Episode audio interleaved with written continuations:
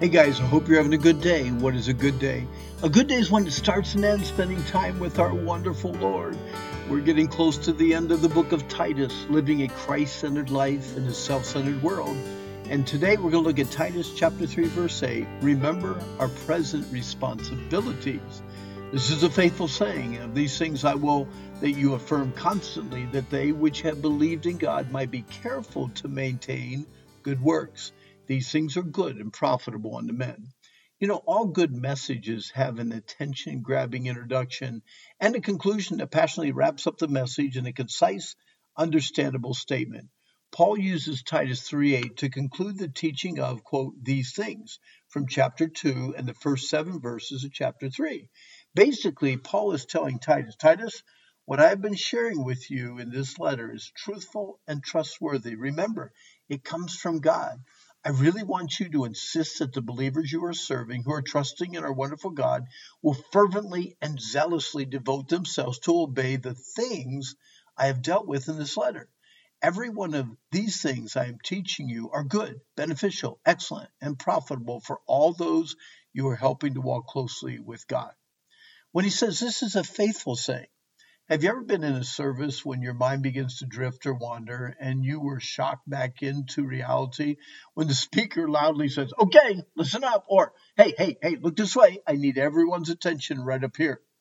Most of us have been there, done that. We zone out even though we are looking straight ahead and with eyes wide open. It is a jolt when we finally regain consciousness and quickly leave whatever planet in outer space we were visiting and return to Earth. All right, there are a number of ways you could restate the phrase, this is a faithful saying. Here is a trustworthy statement, or you could take this one to the bank. Hey, gang, sit up and take notice. Or, I want you to look at me and listen to this. Actually, we should look at every truth from God's word as a faithful saying and work hard to listen, learn, and live like our Lord.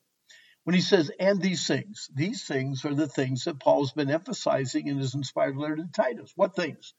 What things did the churches on Crete need to learn and be reminded of? These things. Things for the aged men to remember. They were to exercise self control, be worthy of respect, live wisely, be sound in faith, and be filled with love and patience. Things for the older women to remember. They were to honor God with their lives. Instead of speaking evil of others or allowing alcohol to control them, they were to take what they have learned in life and teach others. What things? Things for the young ladies to remember. For those with families to focus on loving their husbands and their children, to be wise and pure and to work hard at home, to consistently do good and be willing to accept their roles and responsibilities as humble wives and moms. If they are willing to follow these things, they will never bring shame on the Word of God.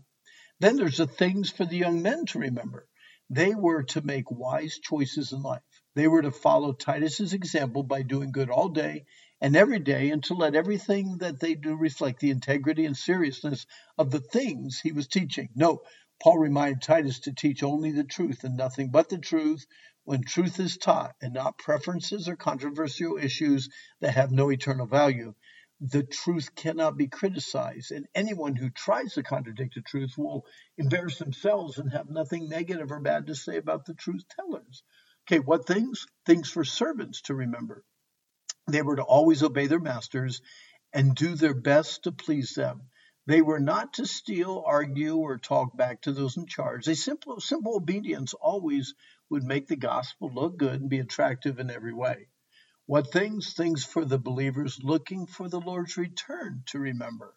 They were to concentrate on the amazing grace of God that brought them salvation, empowered and enabled them to live godly lives, and emboldened the hope of the soon return of their Savior and Lord Jesus to the earth. Things for all believers living a Christ centered life before unbelievers who remember, Paul said this way remind them to be subject to rulers and authorities, to obey and be ready for every good work, to speak evil of no one, to be peaceable, gentle, showing all humility to all men. Then Paul says, I will that thou affirm constantly. Paul wanted Titus to constantly remind his friends in Crete of the impact of a godly life.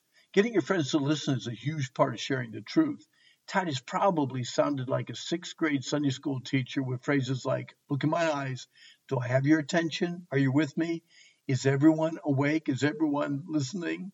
Then he uses the phrase that they which have believed in God might be careful to maintain good works. Paul's writing to believers, those who have put their total trust and faith in God. Why should they passionately work hard to do good? Did you catch the repeated truth as we looked at the things Paul emphasized to Titus? Why do good? Here are the five simple reasons why. That believers promote the kind of living that reflects wholesome teaching. Number two, that no shame would be cast unto the Word of God. Three, that the truth cannot be criticized.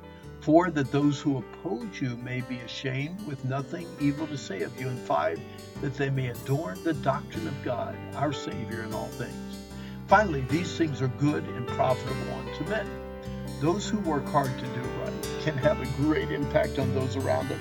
For some, it will introduce them to Jesus Christ and eternal salvation. For others, it will show them the wasteful, meaningless, unsatisfying life that they can live and be changed into a productive, meaningful, and satisfying life. Lord, help us to live lives that make the gospel look good. Our time's up, but remember, today is the day the Lord made. Let's rejoice. Let's be glad in it. And I hope that you have a really, really good day.